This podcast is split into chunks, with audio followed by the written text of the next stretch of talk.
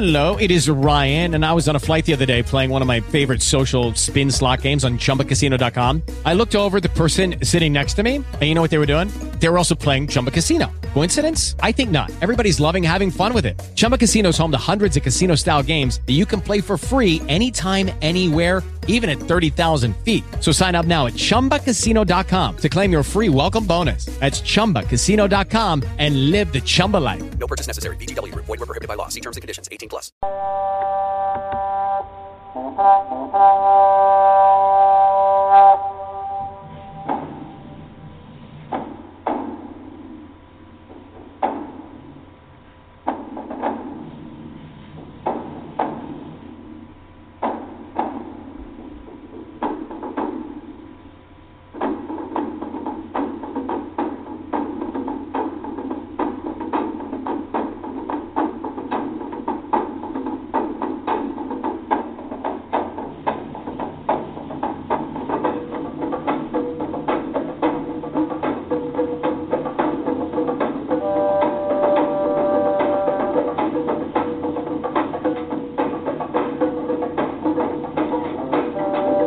Welcome to the Kingdom Mandate. Join us each Saturday as we share empowering and equipping messages that reflect on the kingdom of God according to His sovereign will for mankind to remain in His covenant order.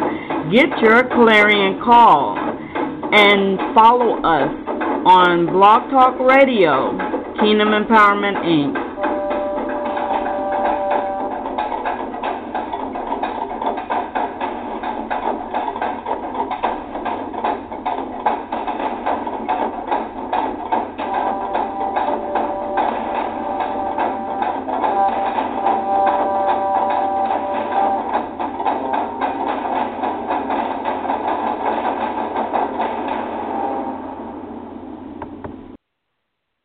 Good morning, everyone. This is Rev. Dr. Donna Ghanney, and I'm joined here today with Minister Belinda McKenzie and Minister Gloria Vasquez, and also I'm joined here with Sister Jacqueline Rogers, and we're going to be talking about Women of the Holy Bible, and it is a series. Last week we talked about Mother Eve, and now we're going to be talking about another mother, Sarah.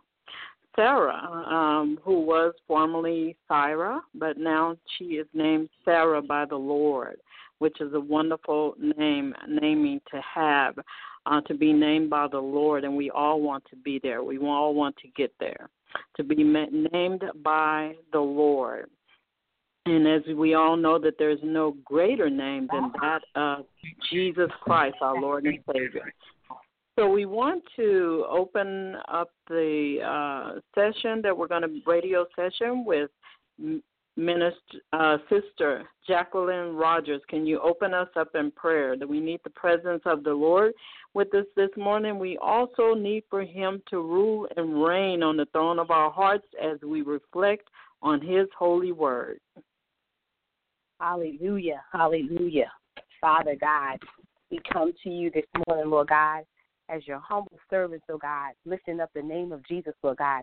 We ask, Lord God, that you look upon us, oh God, and touch our hearts and our minds, oh God. And first and foremost, oh God, we repent, Lord God, for anything that we may have done, Lord God, that was not pleasing in your sight, either knowingly or unknowingly, Lord God. But Father, now we thank you, Lord God, for the revelation knowledge that you're going to bring forth as a result of this call, Father God. I thank you, Lord God, for the women of God who are participating here today, Lord God, for their time that they take to study and to labor before you so that, Lord God, that we can convey and bring forth the word of God and that which the Holy Spirit has given unto us, Lord God. So we thank you. We give your name all the praise. We give you the glory and all the honor, Lord God. And we ask, Lord God, that your presence be with us today, most of all. You said that wherever two or three are gathered, Lord God, that there you are in the midst also. So, Father, we thank you, Lord God, that you will be well pleased, Lord God, as a result of us spending this time together. In Jesus' name we pray. Amen. Amen. Amen. Bless the Lord. Thank you, woman of God. We're going to jump right in today because there's so much to talk about Sarah, and we don't want to miss any parts of it if we can help it. So let's jump right in, and we're going to start off in Genesis chapter 12 as we talk about the first instance of Sarah, or Sarai, at that time being mentioned in the Bible.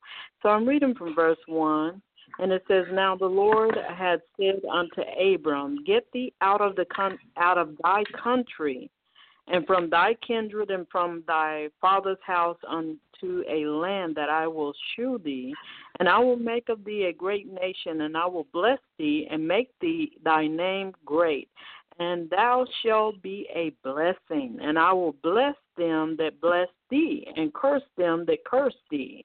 And in thee shall all families of the earth be blessed. So Abram reported, as the Lord had spoken unto him.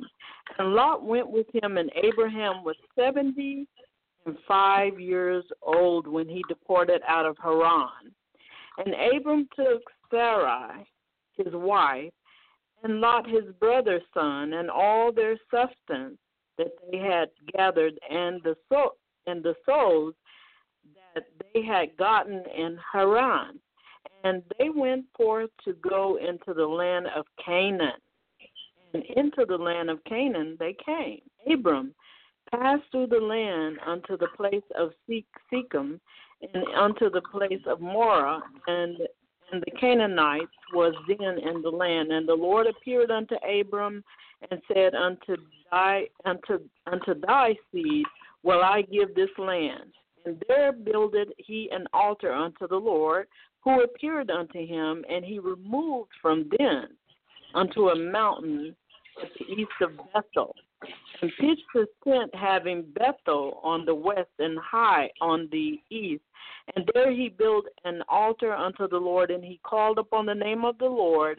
And Abram journeyed, going on still toward the south." And I'm going to stop right there, because there's a lot of things that are going on here in this 12.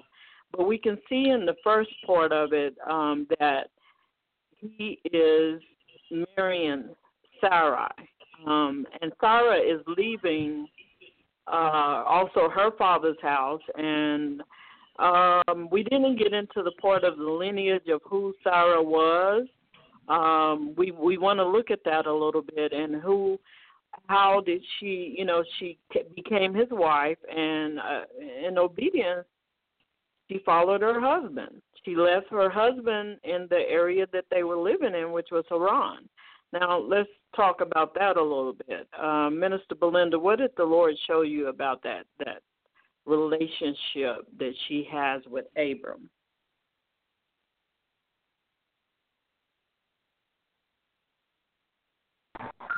Well, she was a woman, chosen by God, for Abraham. I mean, she was Abraham's wife. And she left with him.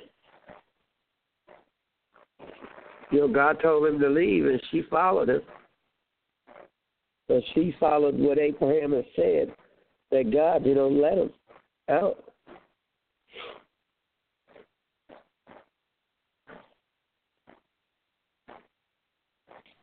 Okay. And then God made a covenant with Abraham, telling him that he would show souls. I'm wrong there. Nothing that other than she left with Abraham, her husband.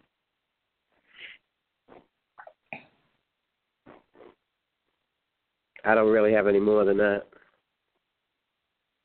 Okay, Minister Jacqueline, do you have anything you would like to share in that area about the relationship of Abraham and Sarah, that marriage, or that, as her being his wife?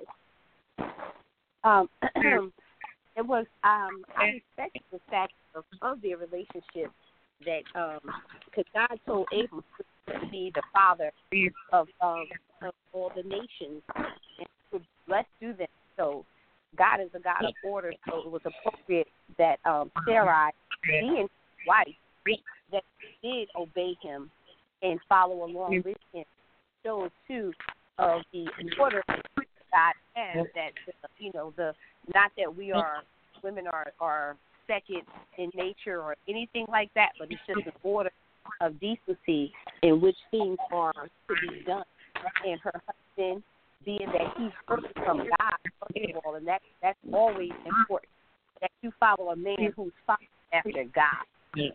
So what she did was be the example of the woman that follows the man that is later spoken on in the Bible, how the woman is the man is to follow the head, and then the man, and then the woman.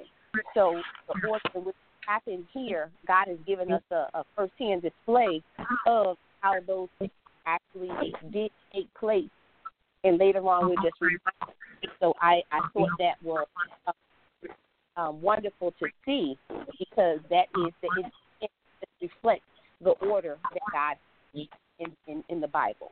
Amen. Amen. Amen. Amen. And Minister Gloria, please share what the Lord has given you in this area. Well, what I heard about Sarah is that she was the half sister of Abraham. Apparently, they were related by their father. Yeah. So she was a half sister, and Sarah's name, Sarai, means princess. So that would imply she was of a noble birth. And I think that's the main thing about their relationship, is that they were actually they were siblings. Yeah, that's true. They were actually from Terah. They came from that lineage, and so it was Sarah, Abraham, and they were in the family line. So. And so that is quite interesting there, but it plays out later on in the Bible when we get to Genesis 25. But we'll skip that for now. We'll go a little bit deeper in that area when the time comes. But that is true, and everything that everyone said is absolutely true according to the Word of God. But we're having a lot of background noise. Is there any way to eliminate that? Yeah, I'm hearing that background. I'm hearing it. Yeah, okay. I muted one of the phones, so hopefully that will help us, and I will turn it on as we need to.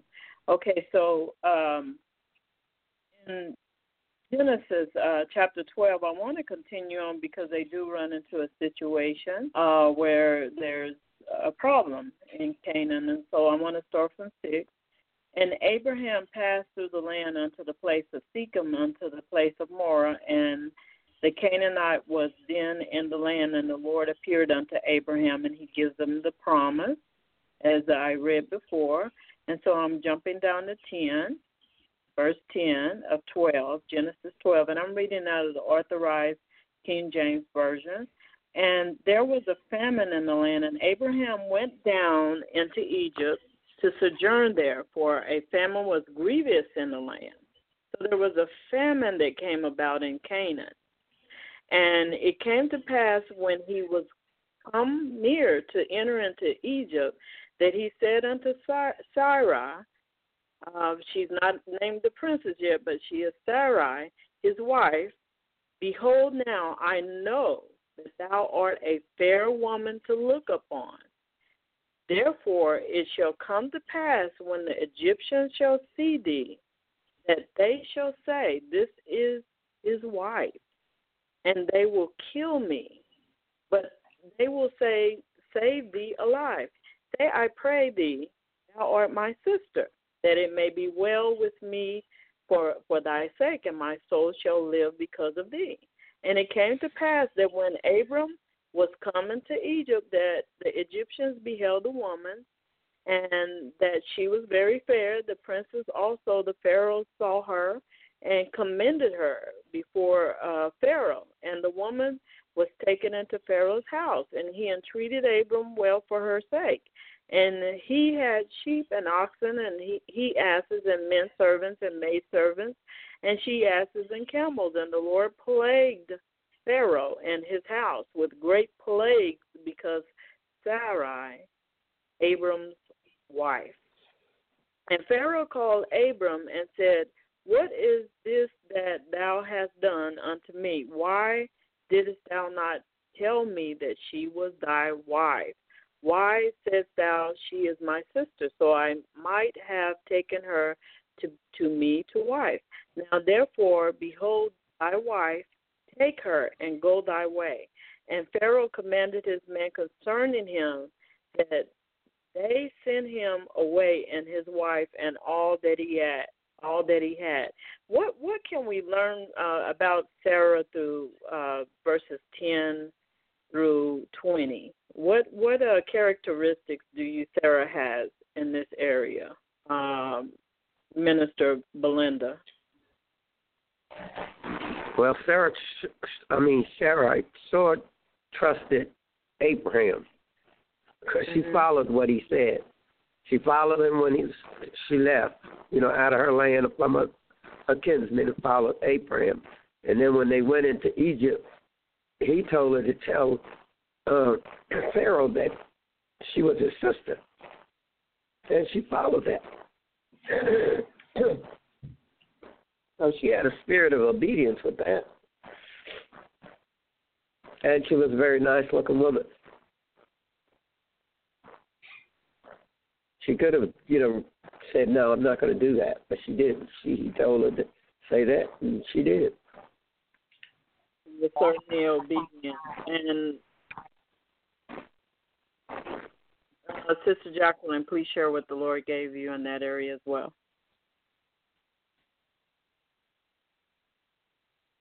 Sorry. Okay. I had my phone muted.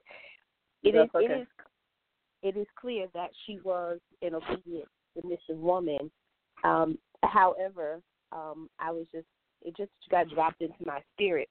Although it says, the scripture reveals to us, of course, it showed us that there was no resistance on her behalf because she went to Pharaoh and she was in his one can think that quite possibly because when you read about Sarah, when she became Sarah, and I'm just moving ahead forward, she would stand up when the time came to it, So I don't see her always as a person that is submissive, but here in this passage, it does show that she did agree and she did what Abram said, but we don't know from what we learn about her later on, and I guess I am moving ahead forward. I'm thinking here that she could have crushed her eyebrows a smidgen, but nevertheless, she was still obedient, doing what Abraham had mentioned her to do, as we also later find out how she often refers to him as Lord, as her Lord. So she was very obedient in a sense and respectful to in a sense to where her obedience lies in her reverence and her respect for Abraham is why I believe she did often, whatever he had asked, most of the things that he had asked of her, because we do find out later on that she does stand up for herself. But along this passage here, yes, she goes along and she does what Abram asked to do. And again, I said, I just believe that it's out of her reverence and her respect for him as her husband. Amen. Amen. And Minister Jacqueline, please share what the Lord, Minister Gloria, please share what the Lord have given you. I think that Sarah was both faithful. The promise had been given to her as well, that she would have a son, and everything that was said to Abraham would be part of her legacy as well. But so she had a great faith in the Lord. But also, I think she's very bold, for her husband to let her go into the house of the Pharaoh, and she just goes along with it, But I think there was a boldness in her in that. It shows a strength and a courage there. So it's strong. It shows her, I think, as a strong woman. I think she had to be considering what she and Abraham were doing. not only for themselves, but for the Lord. You know, there was a purpose. They understood that they were serving a role for the Lord here as well. So I think she was a good mate for Abraham. Amen. Amen, absolutely. She was, and obviously there was love there. I mean, he said that she was fair to look upon. You know, I believe the Bible speaks of the beauty of Sarah being totally different from, I mean, outstanding away from every other woman in the Bible. So it said that she was fair to look up on. We can look at that word fair in many kind of ways, but I believe that she had an essence of beauty about herself that was different from and unique from probably that would cause the Egyptians to see her, cause her to stand out. The Pharaoh obviously looked up on her as beautiful and wanted her. So in 15 it says the princess also. Pharaoh saw her, and commended her before Pharaoh. And the woman was taken to Pharaoh's house. Now, Pharaoh didn't take notice in the way that he may be making a mistake. He didn't go really in depth to ask any questions or anything, but he just drew Sarah off into the house and was going to take her on as one of his wives, and God didn't like that. It's something about how God will fight for you when you get in certain situations that are not favorable and that will cause you to break possible covenants in him or cause, you to move further away from him. And it's like he saw that this is an innocent situation that she's in, that she's out of control of. Minister Belinda, would you like to share anything else in this chapter 12 that we've been reading?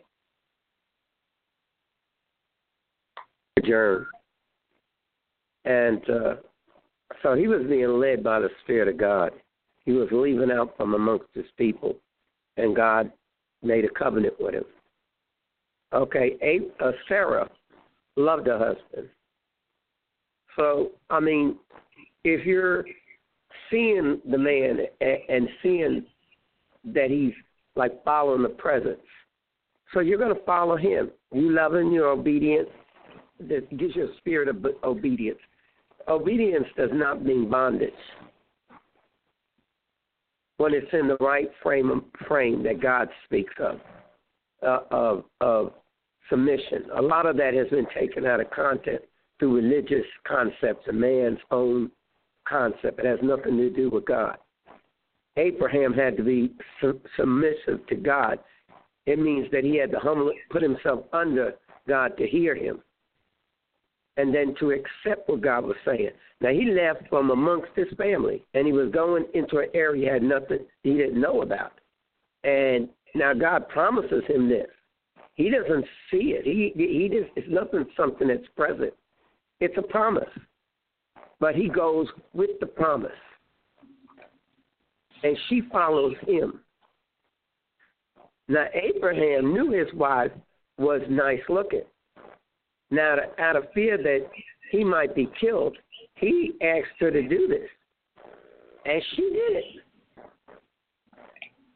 And when Pharaoh looked on her, he noticed her beauty. He took her in. Now, when he finds out that this is Abraham's wife, he got upset because he says, why were you going to allow me to do this? You know, he just thought she was his sister. So from what I'm reading, that he wouldn't have done that if it was his wife. But God prevailed. Because God had a plan. And it unveiled itself later on as we read what God had for Abraham and Sarah, because they're both connected. And when there is a marriage, there's a connection. And that's what I was going to add to that. Okay, that's good. And Sister Jacqueline, did you have anything else you would like to share with her?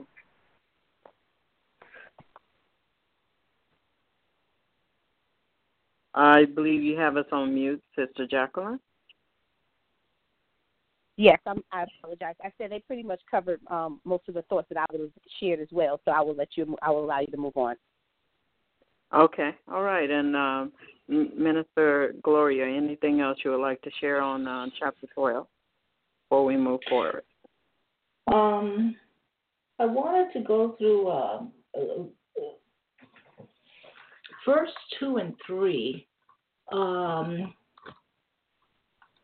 verse 2 and 3, and it says, "And I will make you a great nation, and I will bless you and make your name great, and so you shall be a blessing. And I will bless those who bless you, and the ones who curse you I will curse.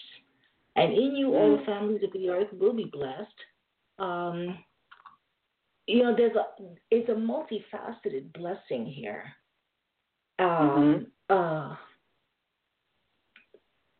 There are actually seven promises in these two verses. It's a blessing that comprises of 7 issues. Make you a great nation. I will bless you. I'll make your name great. You shall be a blessing. Those who bless you, I will bless, and those who curse you, I will curse. And in you, all the families of the earth will be blessed. So there's 7 issues here. But when we see one of them active here when Pharaoh takes Sarah into his household, and the entire household. Now this is a king; he's got an entire harem of women, both wives and concubines, but the entire household becomes barren. Nobody is becoming pregnant, and for a king, that's a serious thing. The king wants heirs, and he wants fruitfulness in his own home, but the entire household becomes barren when Sarah goes in, and this was to make sure that she wouldn't become pregnant of this Pharaoh. So already we can see the curse. The promise of the curse is already happening. Those who curse you, I will curse. So God is already at work, and all of His promises are just beginning to come into play here. You can see the hand of the Lord in this. I am sure that when Sarah went into Pharaoh's house, she was there for a while. In order for them to discover that the entire house or palace of Pharaoh had become barren, it must have taken some time. You have to figure just... without getting rude, you have to figure it took Pharaoh some time to get around to all his women and to realize that none of them were becoming pregnant. So this didn't happen overnight. Sarah was there for a while. So this was ongoing for her and also for Abraham, who, had to try to figure out how was he going to get her out of there. So again, showing her boldness and her strength and her faithfulness, believing in the Lord's faithfulness. Amen. Amen. And so we also see that Sarah is faced with another situation similar to that one when they move forward into a different area. And let's get into Genesis chapter 17 and look and see what happens. The Lord is also promising Abraham again. He's telling him, I want to read in verse 1 through 8. And when Abraham was 90 years old and 9, and the Lord appeared to Abram and said unto him, I am the Almighty God, walk before me and be thou perfect. I wonder why is he now coming to Abraham and telling him now, walk before me and be thou perfect. And I will make my covenant between me and thee, and will multiply thee exceedingly. And Abraham fell on his face, and God talked with him, saying, As for me, behold, my covenant is with thee, and thou shalt be a father of many nations. Neither shall thy name any more be called Abram, but thy name shall be Abraham. For a father of many nations have I made thee, and I will make thee exceedingly fruitful, and I will make nations of thee. And the king shall come out of thee, and I will establish my covenant between me and thee and thy seed after thee in their generations, for an everlasting covenant to be a God unto thee, and to thy seed after thee. And I will give unto thee and to thee seeds after thee, and the land wherein thou art a stranger, all the land of Canaan, for an everlasting possession. And I want to repeat that again. All the land of Canaan for an everlasting possession. Now, this is to Abraham, and that would be to all us Abraham's seed. Okay?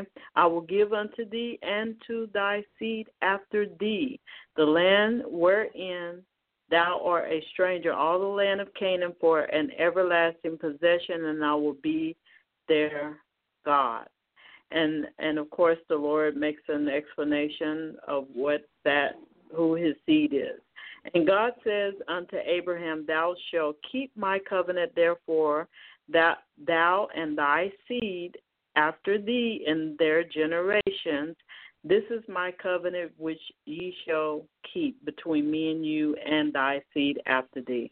After every man child among you shall be circumcised, and ye shall circumcise the flesh of your foreskin.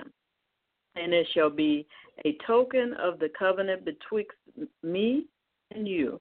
And he that is 8 days old shall be circumcised among you, every man child in your generations. And he, this is born in the house, or bought with money of any stranger, which is not of thy seed. He that is born in thy house, and he that is bought with thy money, must needs be circumcised. And my covenant shall be in your flesh for an everlasting covenant. And the uncircumcised man child, whose flesh of his foreskin is not circumcised, the soul shall be cut off from his people, and he shall be have broken my covenant. And God said unto Abram, as for Sarai, thy wife, thou shalt not call her name Sarai, but Sarah shall her name be called. And I will bless her and give thee a son also after her. Yea, I will bless her, and she shall be a mother of nations. Kings of people shall be of her. Then Abraham fell upon his face and laughed and said in his heart, shall a child be born unto him that is 100 years old? And shall Sarah, that is 90 years old, bear? And Abraham said unto God, oh, that Ishmael might live before thee. And God said, Sarah, thy wife, shall bear thee a son indeed, and thou shalt call his name Isaac, and I will establish my covenant with him for an everlasting covenant, and with his seed after him. And as for Ishmael, I have heard thee. Behold, I have blessed him, and will make him fruitful, and will multiply him exceedingly. 12 princes shall he beget, and I will make him a great nation. But my covenant will I establish with Isaac, which Sarah shall bear unto thee at this time in the next year. And he left off talking with him, and God went up from Abraham. And Abraham took Ishmael, his son, and all that was born in his house, and all that was bought with his money, every male among the men of Abraham's house, and circumcised the flesh of their foreskin in the self-same day as God had said unto him. And Abraham was 9 years old and 9 when he was circumcised in the flesh of his foreskin, and Ishmael his son was 13 years old when he was circumcised in the flesh of his foreskin. And the same day was Abraham circumcised, and Ishmael his son. And all the men of his house born in the house and bought with money of the stranger was circumcised with him. Now, I skipped the part about Hagar and Sarah on purpose. We're gonna talk about that though, and I'm just gonna let you guys talk around it. We're not going to the scripture because it's a pretty well-known story to the body of Christ. But so before we jump in on 17, let's talk about that situation with Sarah and Hagar. You know, we know that she gave her maid to Hagar to be the one who bare the child for her, because that's what they did in that area that they existed in. That's something that they did. It wasn't something that was written or ordained by God, but it was something that Sarah chose to do because that's something they were doing in the area that they were, that you bear a child on the knees of the person and give that child to the person that you had the child for. But it seems like that it became at a time that Sarah didn't like what was going on with her maid, Hagar. She didn't like what was going on in the way that maybe, you know, it's just absolutely unconditionally that two women will not be safe in the same house with one man. It's impossible, and it could be that they may live together, but there's going to be friction, especially when the man lacks the wisdom of God. And nor will the man be able to perceive what is in the thoughts of the woman between each woman. Even if they control, it will be by force, but it doesn't tame the heart, nor does it tame the mind, nor the spirit or the soul. Minister Belinda, please share your thoughts in that area. I was listening to you, what you just finished saying. You know, Sarah was his wife, you know, his chosen wife. But she chose to take the young lady, like you said, it was a tradition. It wasn't something that God ordered. Because God had made the promise to Abraham, and it would be through Sarah. And But Sarah chose to take the woman and, you know, let her have the baby, and would prove to be a conflict later, you know. I don't know if there was, you know, jealousy. She was jealous of the other lady because she had the baby. And so sometimes there's a pull between that love for that man. You know, the other one wants the intimacy or whatever. I don't know. You know, I know that in a natural sense, sometimes men have more than one wife and stuff. But I know God is the author of everything. Anything that God does, if people follow the direction, is peace. God is the author of peace. So when we got to go out of God's will and try to do something ourselves, we bring other elements in. But God's promise will still prevail. I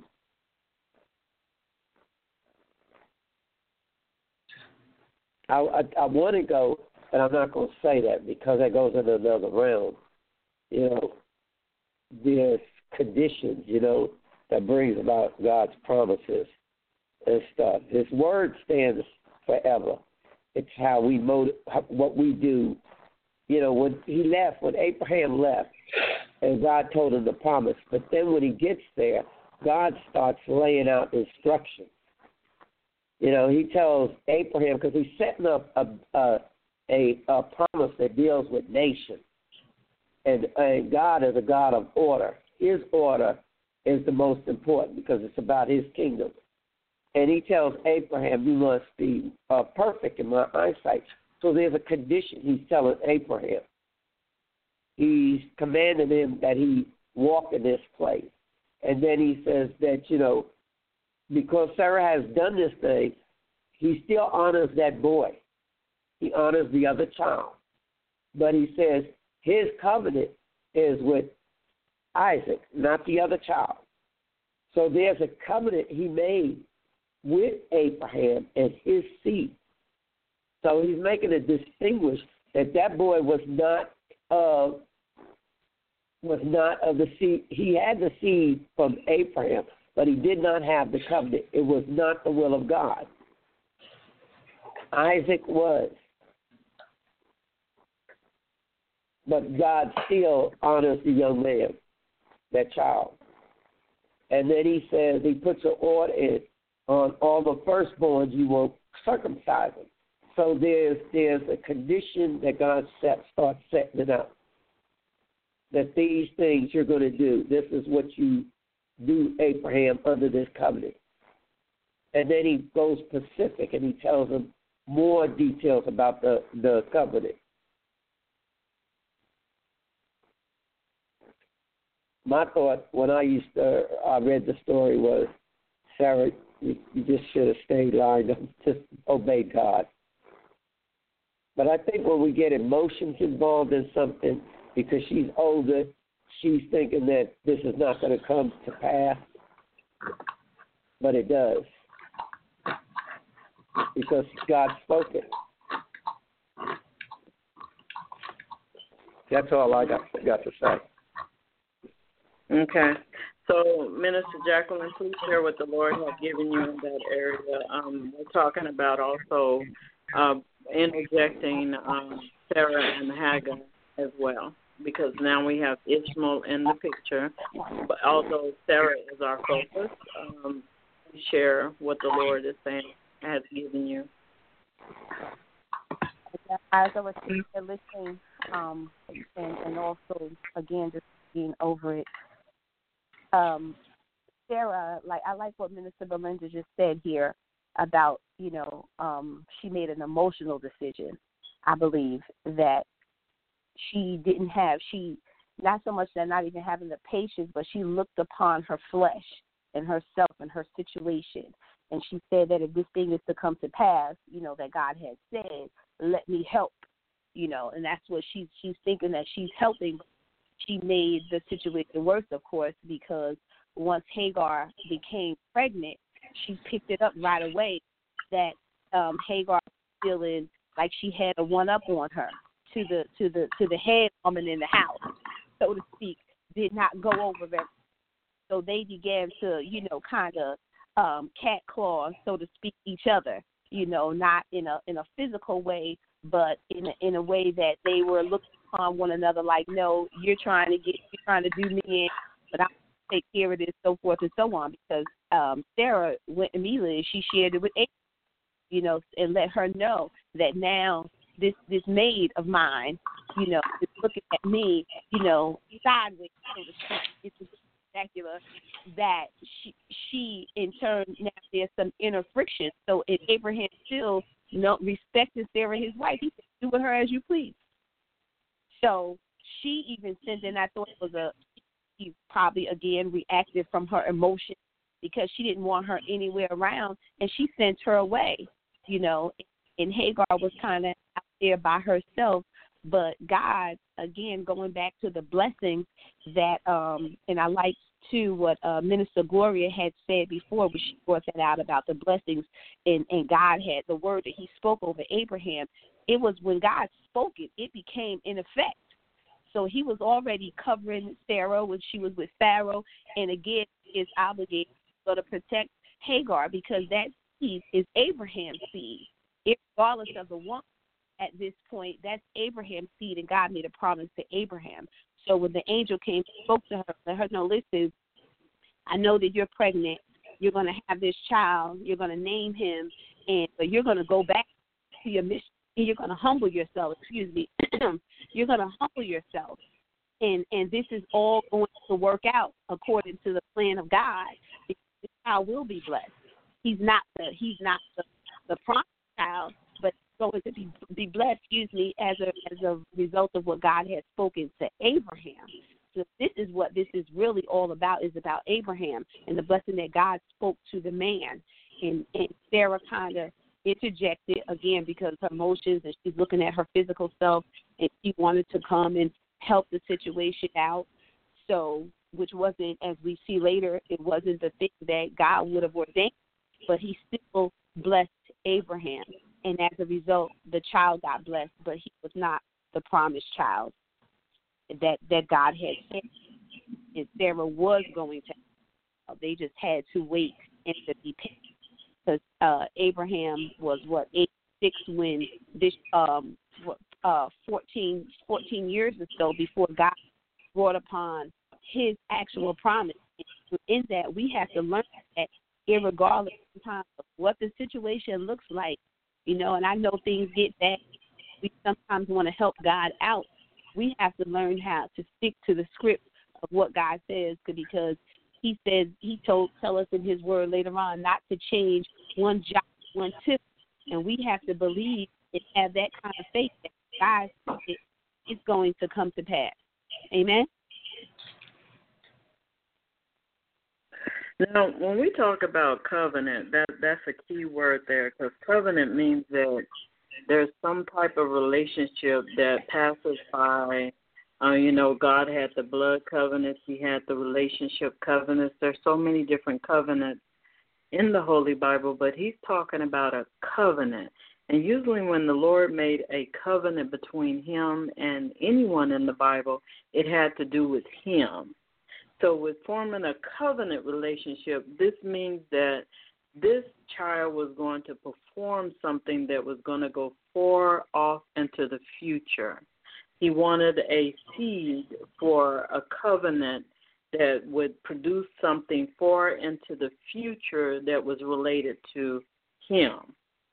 So usually when God forms a covenant with people, persons, or nations, it has something to do with him directly. So it wasn't though that he looked at him as far as saying that, okay, I'm giving you this covenant, because he did favor him for a specific reason, of course, and it starts from the beginning of time.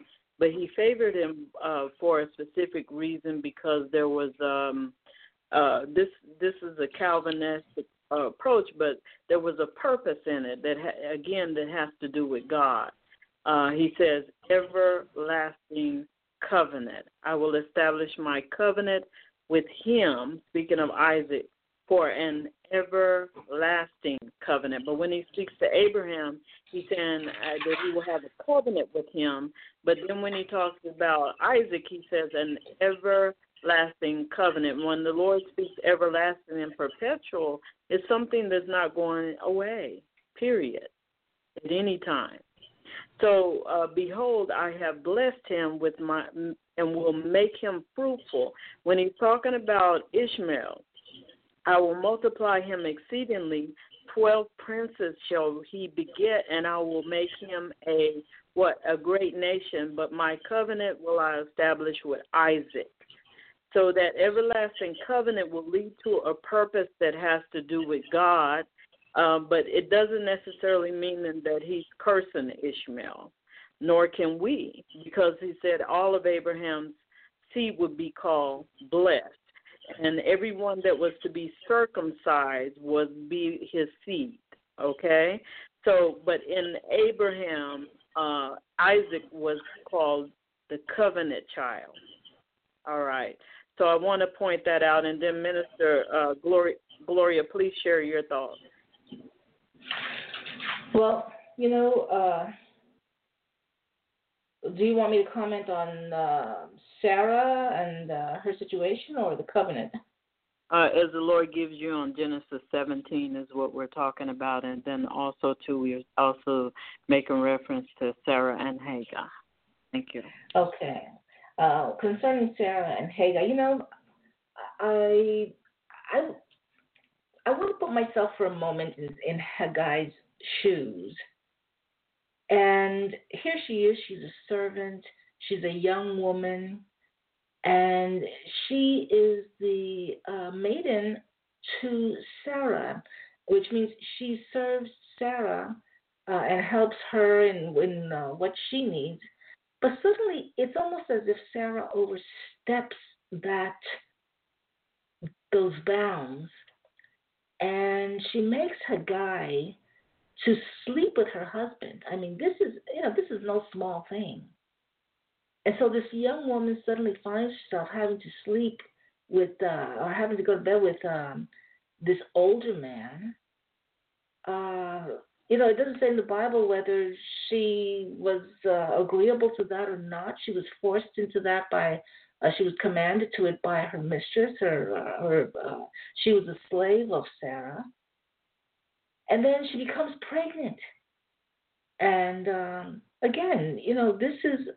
it's her body, it's her personhood that's being, I would have to say, violated here. Because nowhere does it say that she was asked if this was okay with her. This was just done to her. And the Bible says when she saw that she had conceived, in verse 16:4, it says, he went into Hagar and she conceived. And when she saw that she had conceived, her mistress was despised in her sight. And so it indicates to me that she never wanted any of this situation. And she's angry with Sarah for doing this to her, for bringing the situation on her. And she has conceived now. So I'm thinking she doesn't even want this child, And she's despising Sarah for putting all of this on her.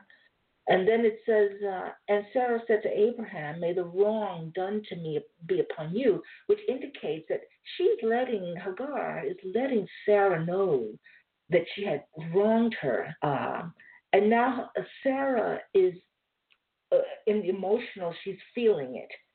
She's feeling some kind of hatred, and she's being probably... by now, Hagar is now being arrogant. She's a young, inexperienced woman.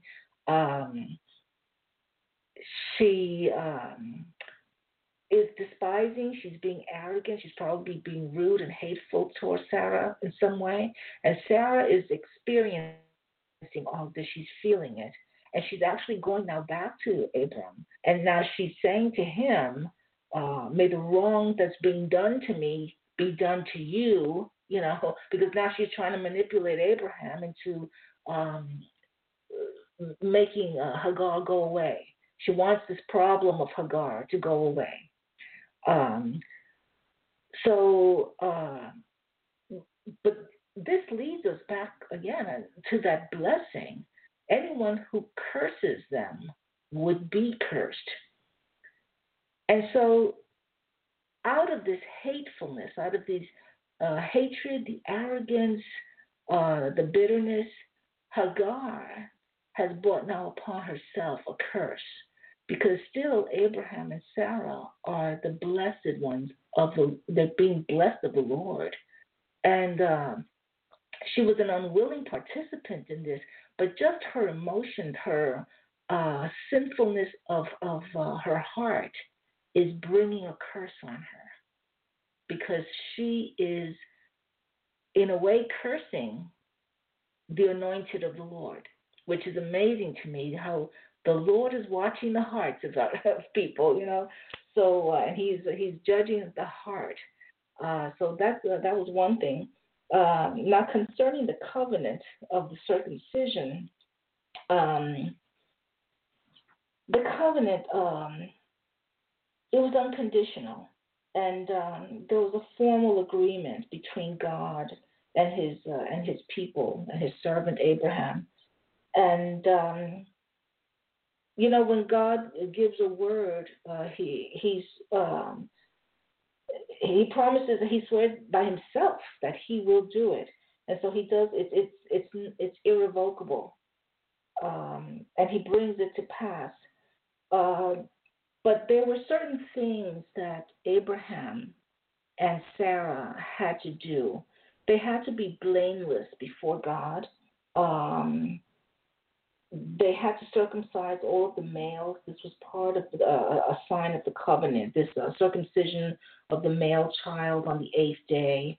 And they had to do this to all of the males of the tribes of Israel had to be circumcised. And that was a sign that they were of this tribe of Israel. But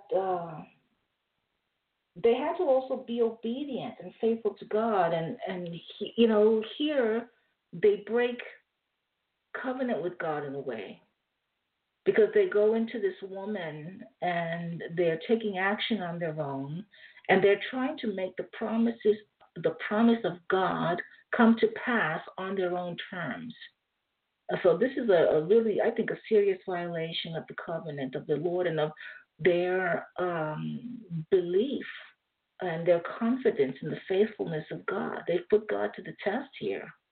Like, you didn't make it come, you didn't make it happen fast enough, so now we're going to make it happen.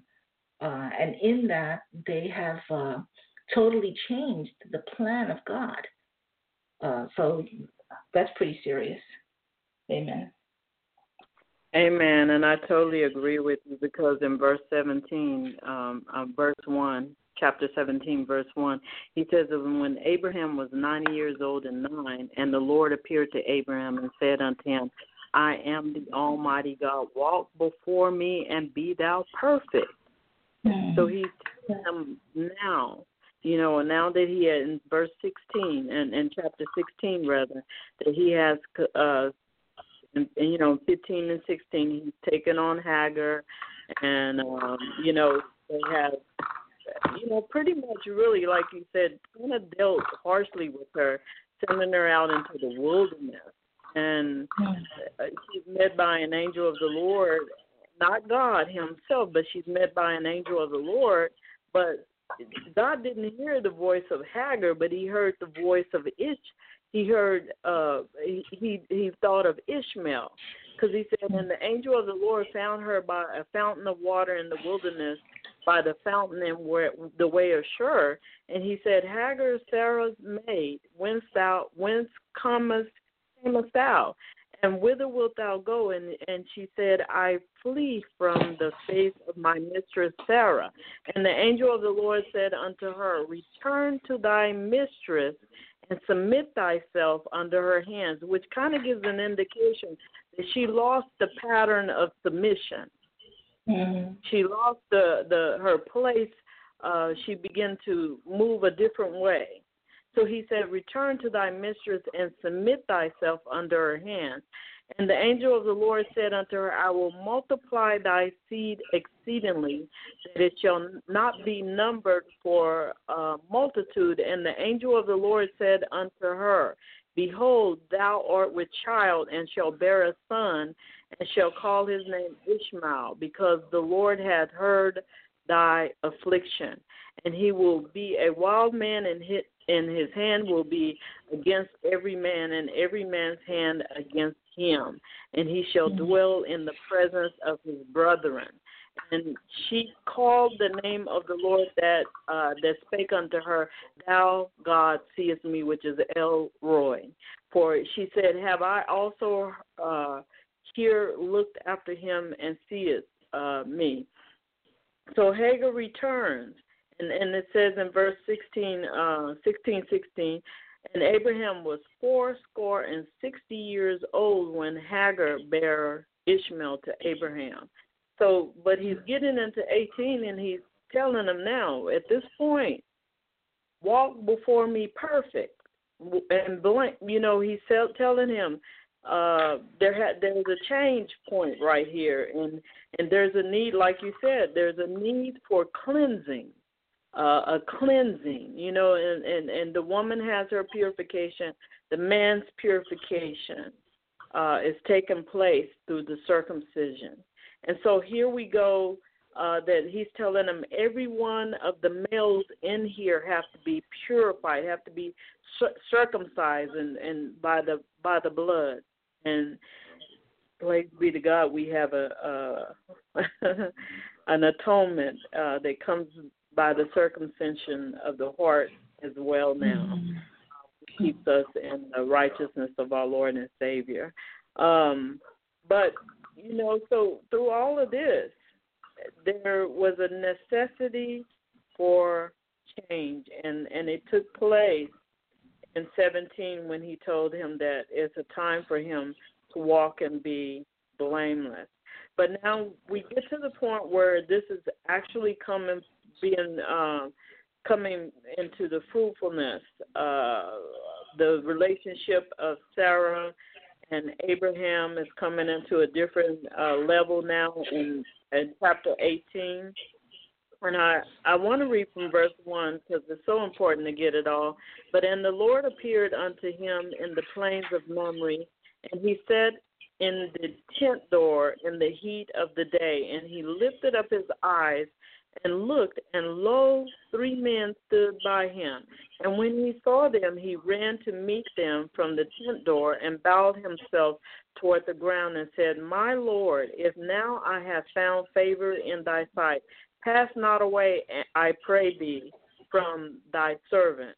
Let a little water, I pray you, be fetched, and wash your feet, and rest yourselves under the tree, and I will fetch a morsel of bread, and comfort ye your hearts. After that ye shall pass on. For therefore are ye come to your servant. And they said, So do, and thou hast said, as thou hast said. And Abraham hastened into the tent unto Sarah and said, Make ready quick 3 measures of fine meal kneaded, and make cakes upon the hearth. And Abraham ran unto the herd and fetched a calf, tender and good, and gave it unto the young man, and he hasted to dress it. And he took butter and milk and the calf which he had dressed, and set it before them, and he stood by them under the tree, and they did eat. And they said unto him, Where is Sarah thy wife? And he said, Behold, in the tent. And he said, I will certainly return unto thee according to this time of life, and lo, Sarah thy wife shall have a son. And Sarah heard it in the tent door, which was behind him. Now Abraham and Sarah were old and well stricken in age, and it ceased to be with Sarah after the manner of women.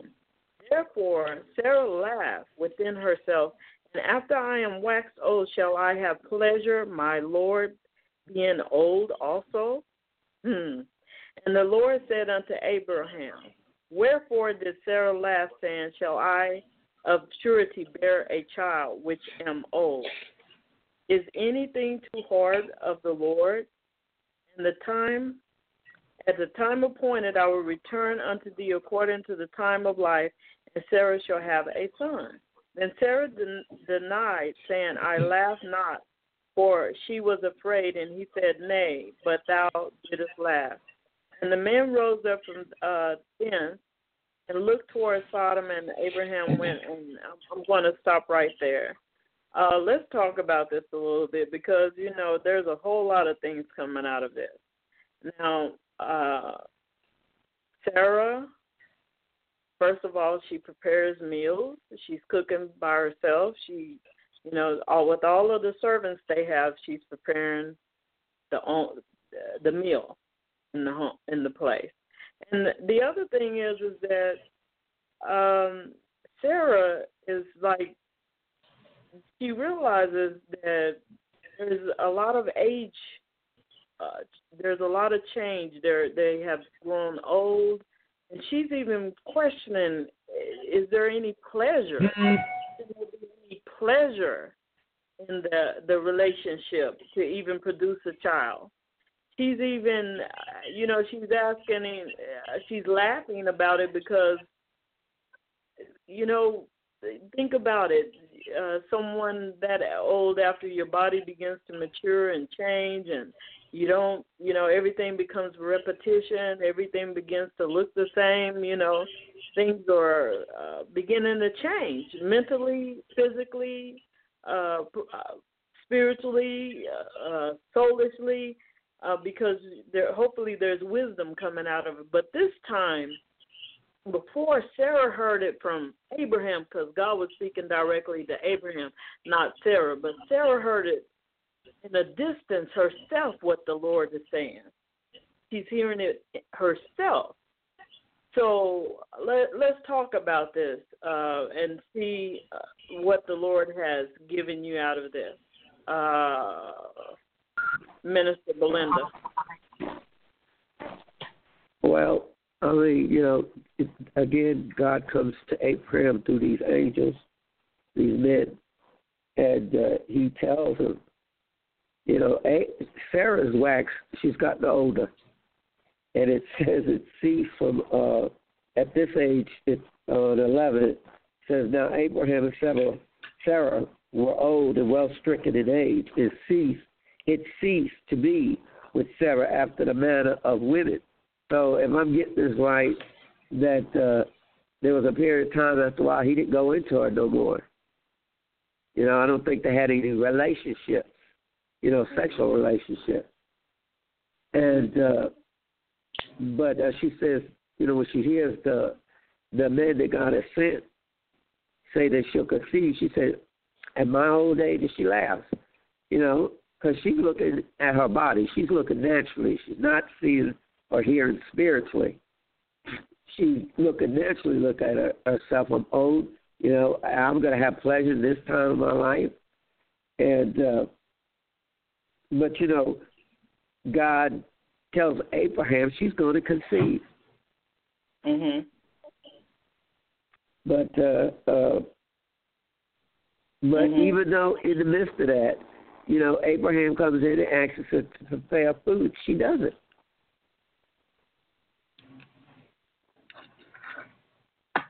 So, and we know that she does conceive the child, just like God said.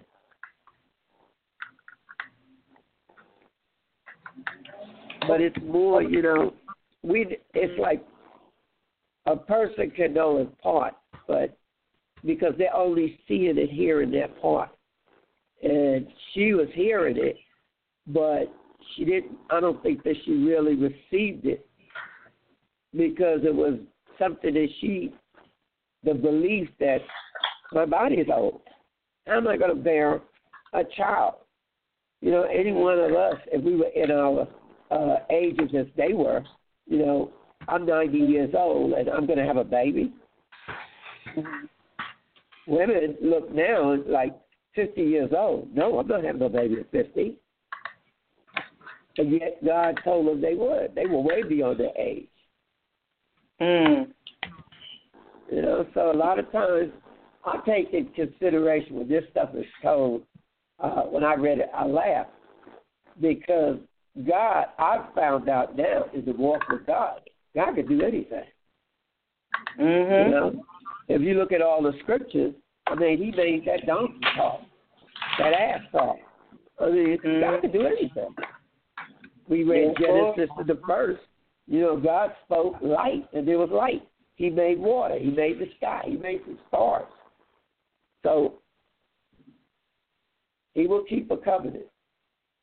Mm-hmm. If he promises something, it makes. And this was, like you said, a covenant had beyond them. It was about what God was going to establish through them. Mm-hmm.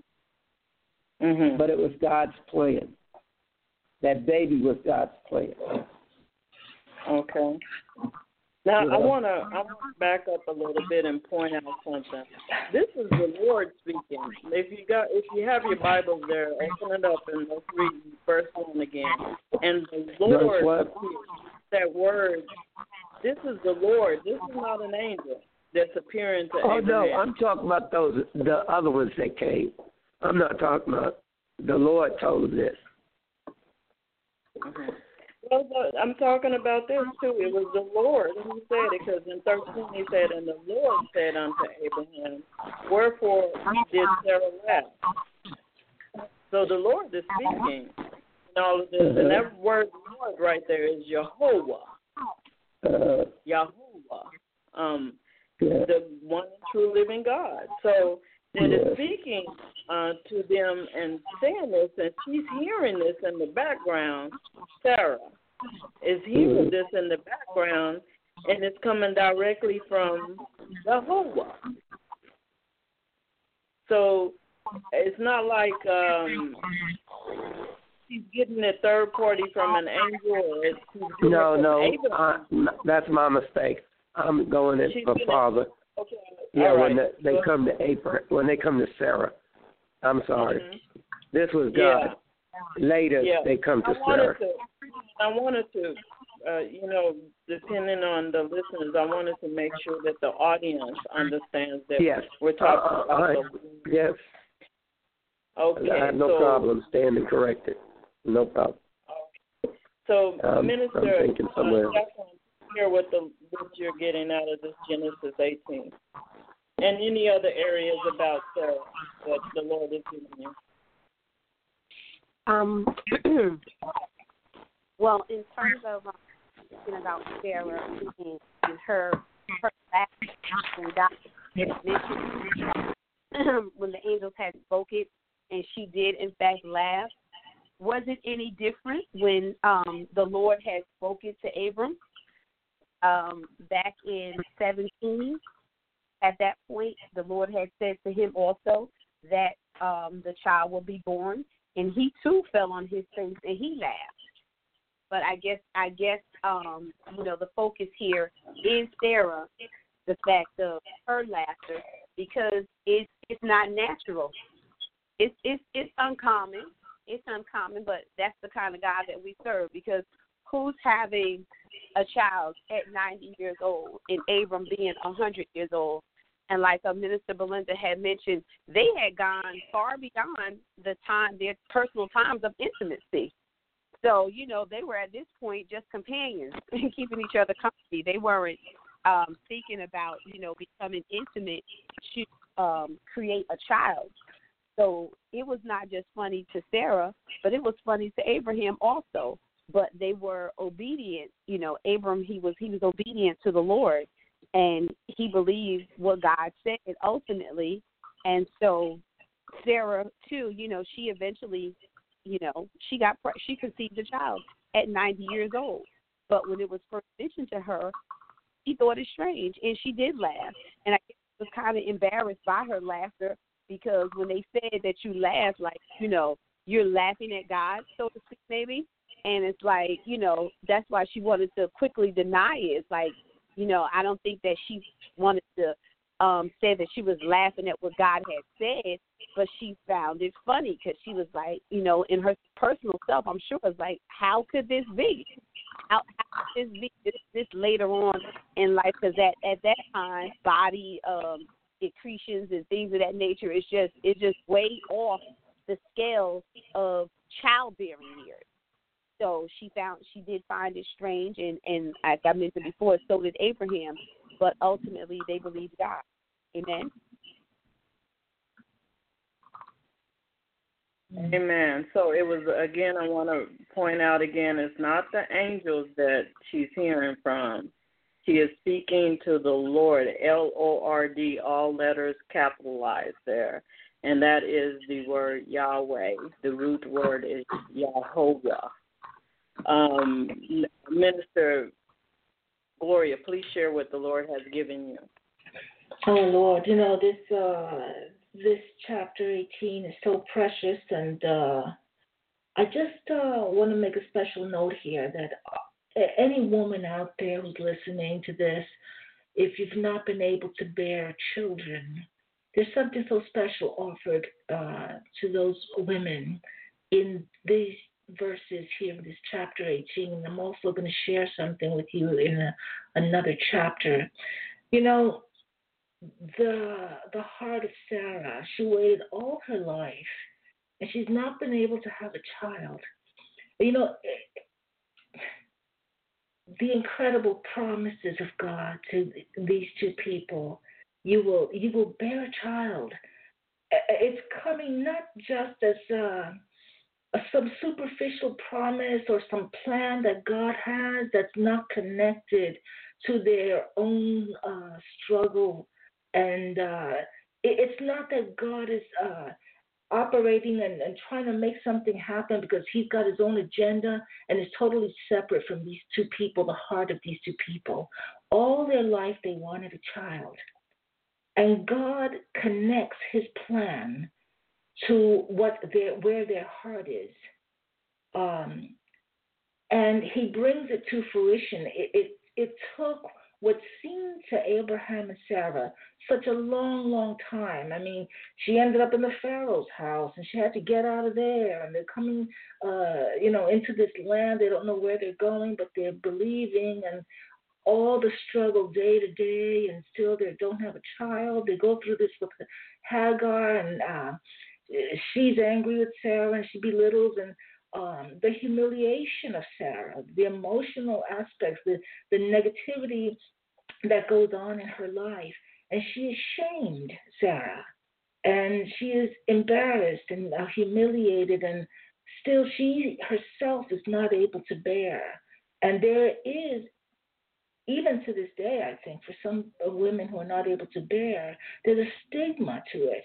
What woman doesn't want to please her husband and give them a child and give them progeny? And she's going through all this psychological problems, but yet God gives her finally a child in the end. And this precious promise that they're holding on to. But I want to take you to Isaiah 54, if I may.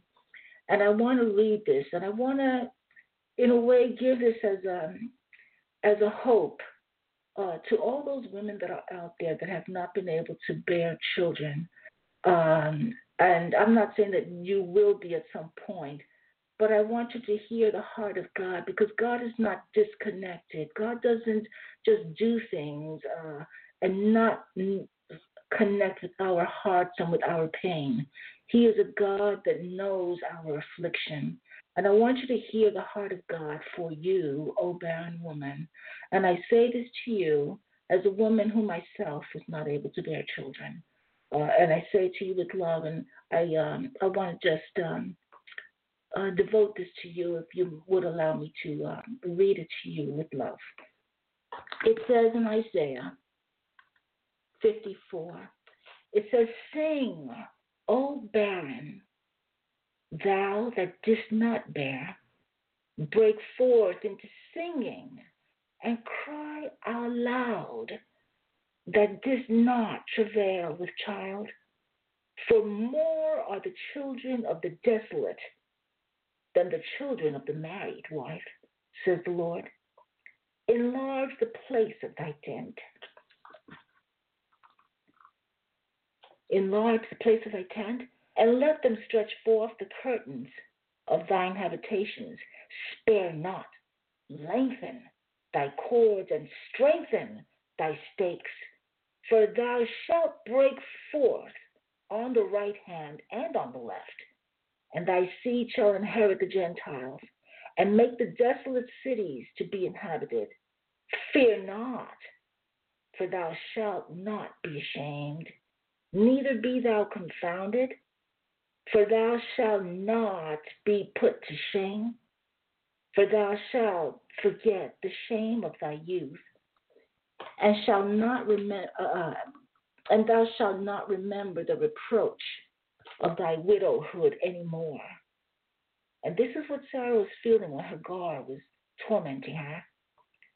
It says, "For thy maker is thine husband, the Lord of hosts is his name, and thy Redeemer, the Holy One of Israel, the God of the whole earth shall he be called. For the Lord hath called thee as a woman, forsaken and grieved in spirit, and a wife of youth, when thou wast refused, says thy God. For a small moment have I forsaken thee, but with great mercies will I gather thee. In a little wrath, I hid my face far from thee for a moment, but with everlasting kindness will I have mercy on thee, says the Lord thy Redeemer. For this is the waters of Noah unto me." This is how important this is to God. No, God wiped away the whole world with the waters of Noah. And then he says, for as I have sworn that the waters of Noah should no more go over the earth, so have I sworn that I would not be wroth with thee, nor rebuke thee. For the mountains shall depart and the hills be removed, but my kindness shall not depart from thee. It says, neither shall the covenant of my peace be removed, says the Lord that hath mercy on thee. O thou afflicted, tossed with tempest, and not comforted, behold, I will lay thy stones with fair colors, and lay thy foundations with sapphires, and I will make thy windows of agates, and thy gates of carbuncles, and all thy borders of pleasant stones, and all thy children shall be taught of the Lord, and great shall be the peace of thy children. It says, in righteousness shalt thou be established. Thou shalt be far from oppression, for thou shalt not fear. And from terror shall it, for it shall not come near thee. Behold, they shall surely gather together, but not by me. Whosoever gather together against thee shall fall for thy sake. Behold, I have created the smith that bloweth the coals in the fire, and that bringeth forth an instrument for his work, and I have created the waster to destroy. No weapon that is formed against thee shall prosper, and every tongue that shall rise against thee in judgment thou shalt condemn. This is the heritage of the servants of the Lord, and their righteousness is of me, says the Lord. Amen. You know, one of the ways when I was not able to have children, I took great comfort in this Isaiah 54. And I know that I had many more children in the spirit as a servant of the Lord than I would have ever had as a wife of a man. And I know that I have many children. You know, Christ is my husband.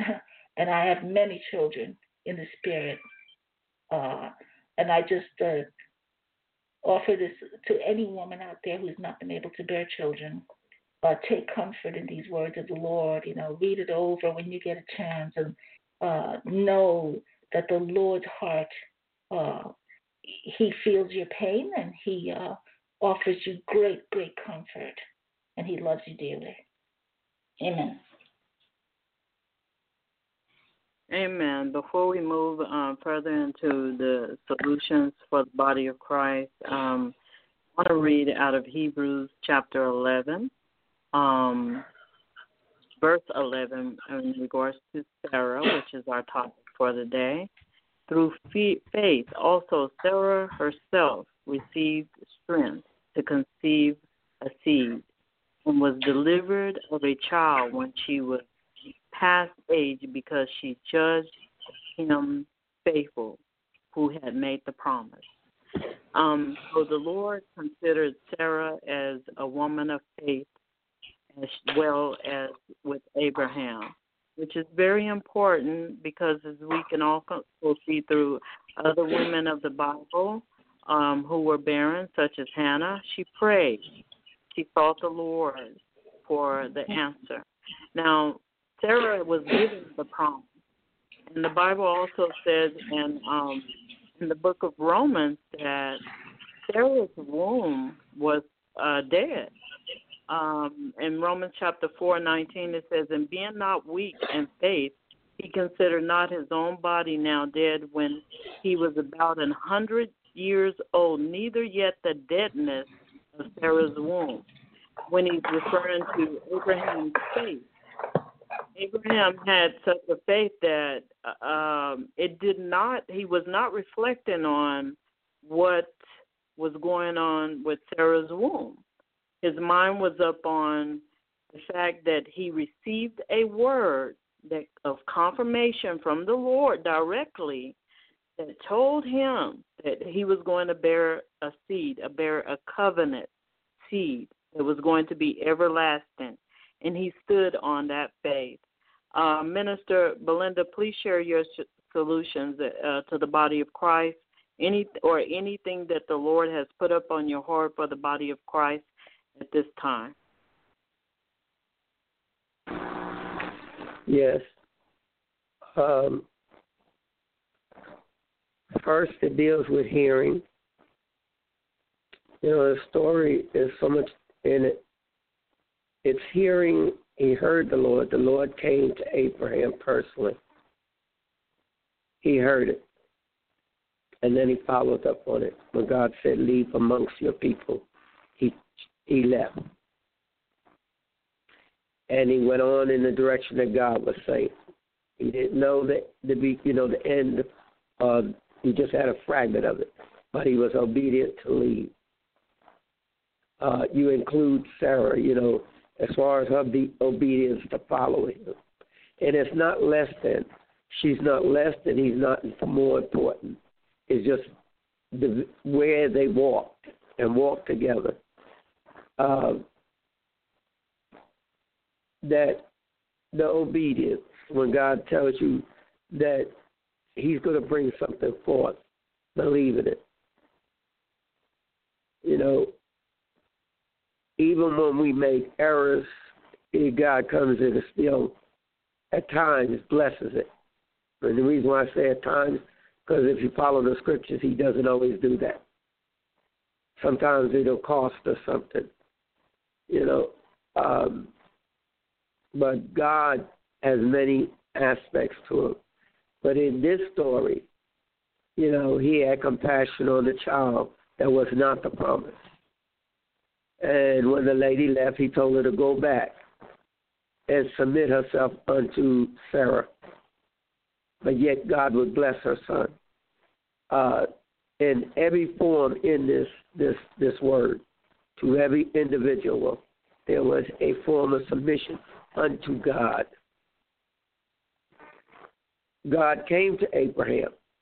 He had to submit his thoughts and his ways unto God and follow that lead.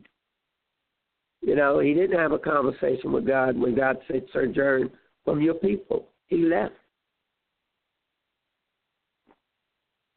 And each step, when God gave his direction, he followed. And it would bring forth a nation, like God said, and bless. His seed would be multiplied. And we are the benefits of that obedience, of that covenant that God gave to Abraham, God's plan.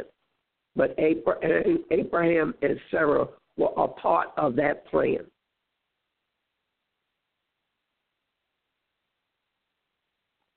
And it shows the power of God. That's why Sister Gloria said, when Sarah was barren, God spoke to her womb and said, you're going to have a child.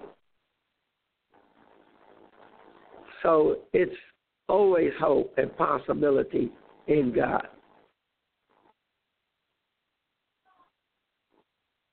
But the greatest thing is to when God speaks, listen, and then follow that direction. What is this? It's coming on when I'm not there. Excuse me. Something came on without me touching it. And Sister Jacqueline, please share your final words with the body of Christ. Yes. For me, as the story had began, when God spoke to Abram, he called him out of his country, away from his people. And this was a man who didn't always serve God, but when he heard the voice of God, he knew that God had spoken to him, and he obeyed God. And that is key, that he didn't ask questions, and he got up and he moved and he did what he knew God was telling him to do. He made some mistakes along the way, but he certainly kept his faith in God. And God had mercy on him when they did make the mistake and have the child that was not the promised child. But then God also, I believe that when you're in God, he meets you right where you are. But at some point, God wants to grow us up and bring us to where he wants us to be in him. that he told Abraham. He says, now I need you to be perfect, be blameless. You know, those you had done some things before, but right now I'm calling you to a higher place. And that's for all of us in God. When we accept Christ as our Lord and our Savior, he meets us right where we are. But at some point, God wants to make us better, and he wants to bring us closer to him. And in doing so, like in Scripture says, be ye holy, for the Lord your God, I'm holy. And God wants to bring us to that place of holiness and righteousness in him. And there's going to be some changes that have to be made in us when we accept Christ as our Lord and our Savior. He wants to grow us up and in that manner, but all through our progress and our possession and our walk and our salvation, that we are to remain and have faith and trust in the God that you believe, that you accepted into your life, and trust that and move forward on that and continue. When you hear God, obey God. Amen? Amen. And you know, that's a good point that you made, because there's a point of self-confidence which is different from faith. There's a point of fleshliness, and we moving on flesh or moving on soul, because when it's out of order, when it's not aligned with the order, because God is a God of order, then we have to question, is it flesh or is it soul, or is it... Are we moving based on our mind, what we think for the moment is good? We have to be careful about that, because when we assume and when we take positions and when we begin to implement things, or when we begin to succumb to thinking what we think is best for the moment, we may lose the momentum of God, and that's what Abraham did. You know, Sarah did. They decided that let's do this, and it wasn't God. God wasn't even in it. You know, it was a moment of emotional distress, of wanting to get to the point of where they wanted to be. So, Minister Gloria, please share what the Lord has given you to share with the audience at this time. You know, it was Sarah who laughed at the very early part of the story. When she was told that Abraham was told that they would bear a child, Sarah was in the tent and she laughed. And the Lord said to her, why are you laughing? And then she denied laughing. But the Lord knew her heart. And the laughter represented, you know, a lack of faith in her. It was the Lord who was going to do it for them. But she was saying, how could she bear a child at her own age? Because she's thinking she's going to have to do it. And so she laughed because her faith was being tested. Her faith was being stretched at that moment. And so sure enough, in the story later, many years later, again, her behavior was very much in sync with her heart at the beginning of the story. She acted out on the lack of faith that she had in her heart. And she caused her husband to take her maidservant. And she bought not only a break, you know, with covenant with God between herself and her husband, but she also caused all this distress to the maidservant and what Hagar had to go through as well. And then after all that, she herself is now worried that now her son's inheritance would be jeopardized. So she caused all this distress, but actually the Lord knew her heart right up front. And he asked her that very important question, why are you laughing? And in essence, he said to her, do you think that I can't do it? And she acted out on it, and she brought all this distress on herself. You know, God is a God of covenant. But the covenant entails that the people be faithful and that they understand that he is faithful. God wants relationship with his people. He wants peace, fellowship with his people. And when he makes a covenant with us, He is faithful to keep his word. In spite of who we are, what we do, God will keep his word. He is faithful to do what he promises to do. It's interesting, you know, so many, like Sarah, so many women in the Bible had these same challenges, and it came along the same line of barrenness when not only Sarah, but later Rebecca, also her husband had to pray to the Lord for children before she conceived Esau and Jacob. Later, Rachel was driven by despair because she couldn't bear a son, and she ended up using her concubines to compete with her sister Leah. Elizabeth, the cousin of Mary, also travailed. But the Lord used that. He used their difficulties, their barrenness, to bring them closer to him. He used that to develop their faith, and so that they would have to, in the end, pray to him, depend on him, rely on him, reach out to him to give them their heart's desire. And so what I would say to everyone is, in the solutions, is just remain faithful to God. Pray to him, reach to him, lean on him, and let the Lord's faithfulness be your confidence. And know that no matter what the situation, the Lord knows your heart, and he will resolve it. And the most important thing that he wants is relationship, that you should have a relationship with him. He will allow that situation to draw you to him, and he will bring you to an understanding, at the very least, an understanding of how he will use that situation so that you can be kept in covenant with him. Amen. Amen. No doubt what you're saying is absolutely true. The Bible says again in Hebrews 11, through faith also Sarah herself received strength to conceive seed, and was delivered of a child when she was past age, because she judged him faithful who had promised. So she judged Yahweh faithful because of the promise that was made to her. And because of that faith, it produced forth a covenant seed that was for everlasting. And, we can't never go wrong in faith when it comes to God. We can never go wrong in our relationship with God when we cling and we hold to the faith, to the promise, even though that it's a future thing. Even though that it's a future thing, the Bible says, they that wait upon the Lord shall mount up on wings like an eagle. They shall soar. They shall not grow faint. The Bible also tells us to trust in the Lord with all of our heart and not to lean on our own understanding.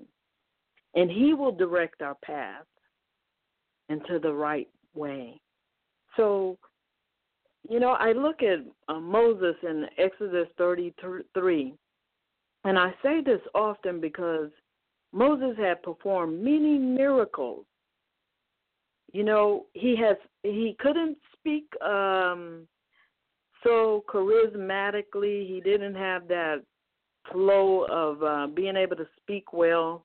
But yet, he understood that there was a necessity after performing all of those miracles, being used as a vessel to divide the Red Sea for them to walk across on dry land.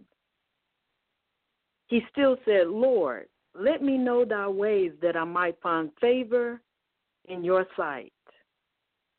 And he said, I will not go unless your presence go with me. How many are willing to wait upon the Lord and allow his presence to go with them into every situation? One of the biggest challenges that the body of Christ has is not being willing to wait upon the Lord. Because we live in a fast world. Everything's fast. Not willing to learn of his ways. being taught by traditions but not willing to go to the next level of learning it God's way. Being taught by others but not willing to look in the Word and learn it God's way. This is not faith. This is self-confidence. I've heard it already like this, so that's how it is. No. We have to go to the next level in the Lord and hear from Him. There's no huge difference in you now because Jesus Christ has come, and He's giving you that direct access to Him, the Father, the Holy Spirit, as one, for you to commune with Him, for you to worship with Him, for you to eat and sup from Him. But it's going to take time. It's not going to come in a moment. It can come in a moment. It can come in a twinkling of the eye. I can't cage the Father in. But if He have given you a promise, wait upon the Lord and continue to seek Him. Continue to honor Him. Continue to obey Him. Continue to remain in covenant with Him through the blood of the Lamb, Jesus Christ. You have access. Receive the atonement that He has for you. Be consistent in repenting before Him when the Holy Spirit lets you know. And if you're not receiving conviction, if you're not receiving a reason to repent, it's time for you to sit and ponder with the Lord and ask Him, do you know me? Do you know me, Father? Because it's very important, not so much that everyone in the world know you, that not everyone want to hear you, not everyone want to see you, but what's most important for any of us is that the Lord know us and that the Lord, you know the Lord, and that you are drawing nigh to the Lord, and the Lord is drawing nigh to you. Sarah was somewhat distanced from the Lord still, even though she was walking with the man of God. She didn't have a direct connection with God to where she was hearing directly from Him. It wasn't until she heard Him from the tent, saying that she was going to have a child. She heard the voice of the Lord. It's important now that we have the King of Kings and the Lord of Lords that have come to give us direct access, that each individual take their time to spend with Abba Father, to get to know Him in His likeness, in His image, so that you can reflect Him in the earth, and that others will know that there is a God in heaven in you and with you, because you should be seated in heavenly places in Him. So, body of Christ, it's a time for us to wake up and stop slumbering. Yes, Sarah was called a mother. She led to the coming of our Lord and Savior through the son Isaac, that a dead womb came alive and carried an everlasting covenant unto the Lord. But it's important that you take sound understanding in the life of Sarah, that it's important that you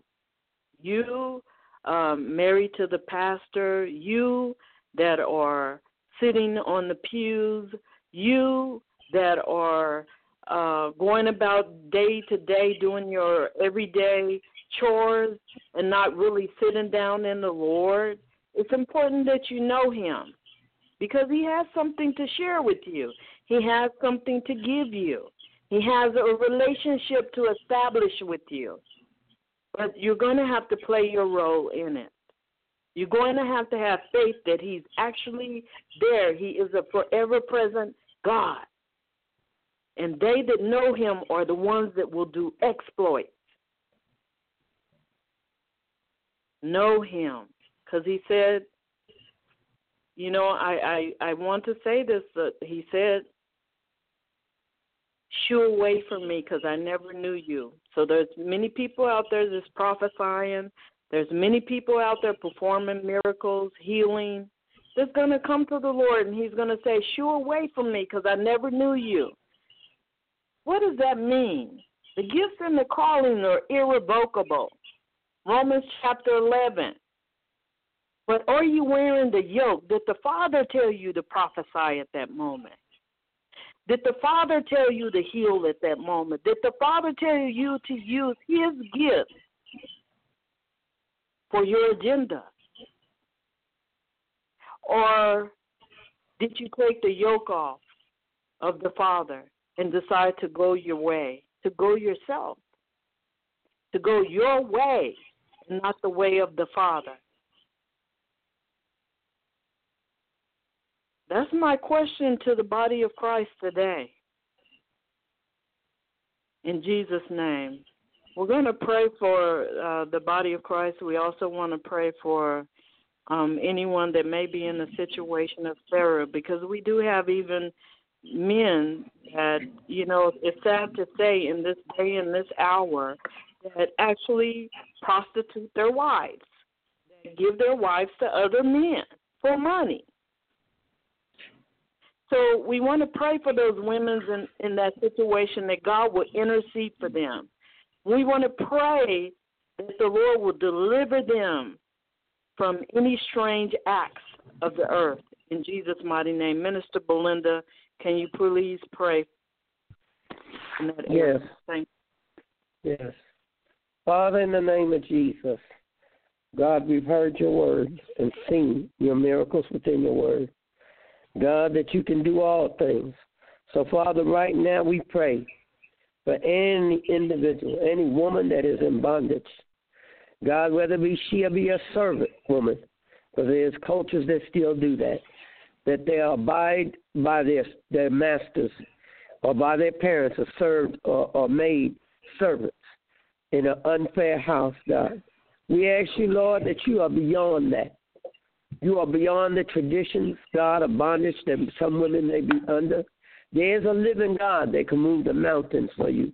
There is a living God that will hear you if you call out on his name. And you ask him to be your Lord and Savior. We pray, Lord God, Father, for a greater understanding amongst. We're dealing with your women of the scriptures, God. So we say this prayer to all those women. Lord, in Jesus' name, that you hear the calling of God in your lives, and that your relationship with God is important. There must be an establishment of a covenant with the living God and a relationship with him. For all those that are married, there may come a day that your husband may leave this earth before you, and will you be standing on the rock or under his covenant and his prayer? Your prayers must be heard too, in Jesus' name. For he said, deny yourself and pick up your cross. There will be no marrying in heaven. You will be judged according to God's word. This is an individual thing. So, God, we pray, God, that your people will hear what you're saying, God. They must have a connection. They must hear the voice of the living God. God, you said they have not, but they ask not. You said my people perish for lack of knowledge. God, we must come to the knowledge that God is Lord, and that everything that he says will come to pass. God, you able to move the mountains, God. You're able to set the captives free, God, and you're able to mend the brokenhearted, God. Lord, whatever form of bondage you may be under, God is greater than the bondage. He is able to deliver you even if you are in prison in an unjust cause. He's able to break the chains of the jailhouse and set you free. If you have been sold into slavery, he's able to set you free. If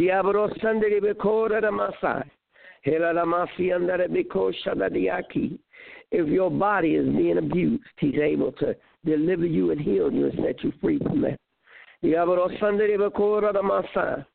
God, you know the most hidden secrets, God. Wherever they are, you know where they are. But God, you said if we made our bed in hell, you know where we were.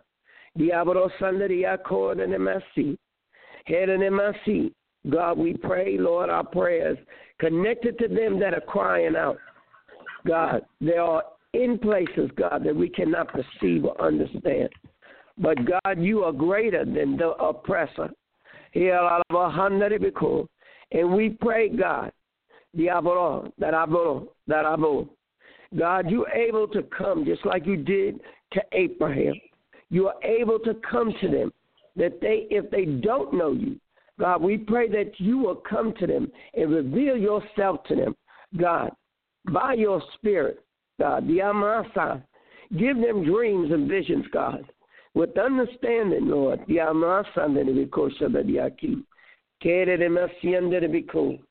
Lord, bring forth, God, your people.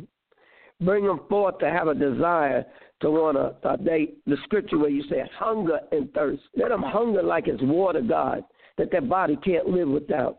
Let them hunger, Lord, like it's food, God, that their body has to devour. Let them devour the word like that, Lord Jesus. Let them hunger after you, God. For you are the beginning and the end. You are their lifeline, Father. In the name of Jesus, I pray for all, God. Male and female, God. Lord, we pray for all those, Lord Jesus, in the name of Jesus, God. Amen.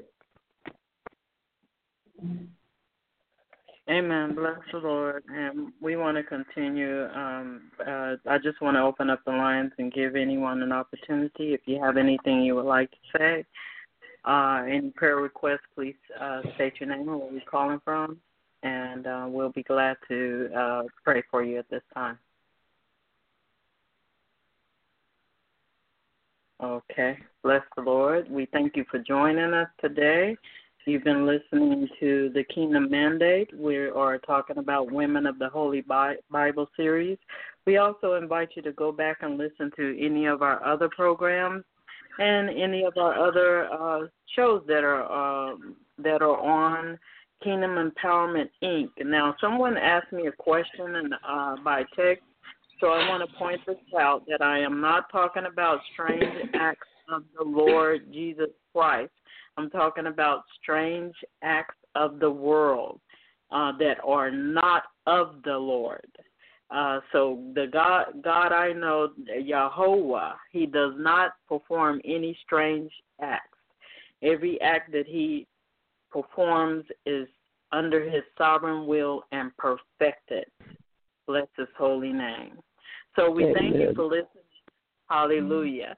So we do thank you for listening in to the Kingdom Mandate. We will be back here again next Saturday at 11 a.m. Eastern Standard Time, and we'll continue with the topic of Women of the Holy Bible series. And God bless everyone. We thank you for joining us. May he empower and equip you for the days to come. In Jesus' name. Amen. Amen. Amen. Amen. Thank you all.